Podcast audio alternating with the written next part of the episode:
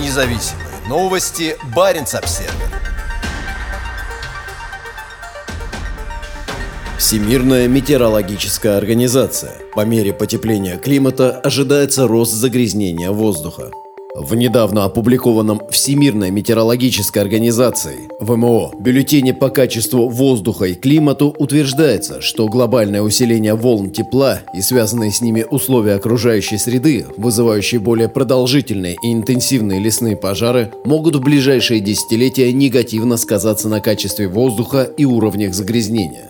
По мере нагревания земного шара ожидается увеличение количества лесных пожаров и связанного с этим загрязнения воздуха даже при сценарии с низким уровнем выбросов, заявил генеральный секретарь ВМО Петери Таалас. Помимо воздействия на здоровье человека, это также окажет негативное влияние на экосистемы, поскольку загрязнители воздуха оседают из атмосферы на поверхности Земли.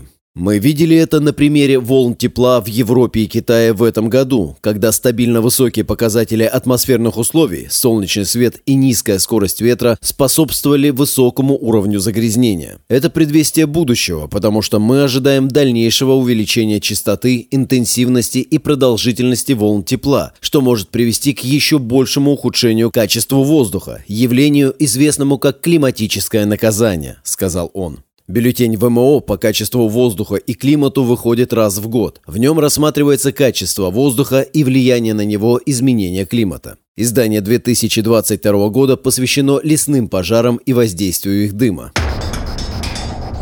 Лесные пожары на севере.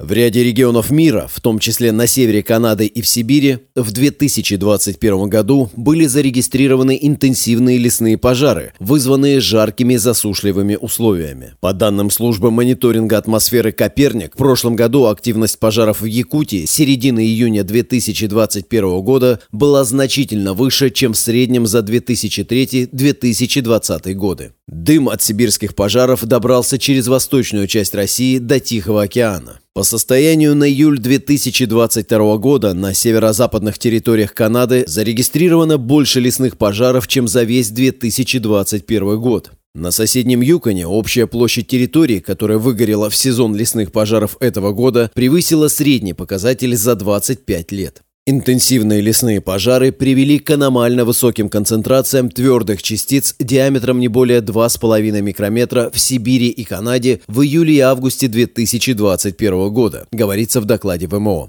Концентрация таких частиц в Восточной Сибири достигла невиданных ранее уровней, несмотря на постоянное увеличение числа лесных пожаров в предыдущие годы, вызванное главным образом ростом температур и сухостью почвы.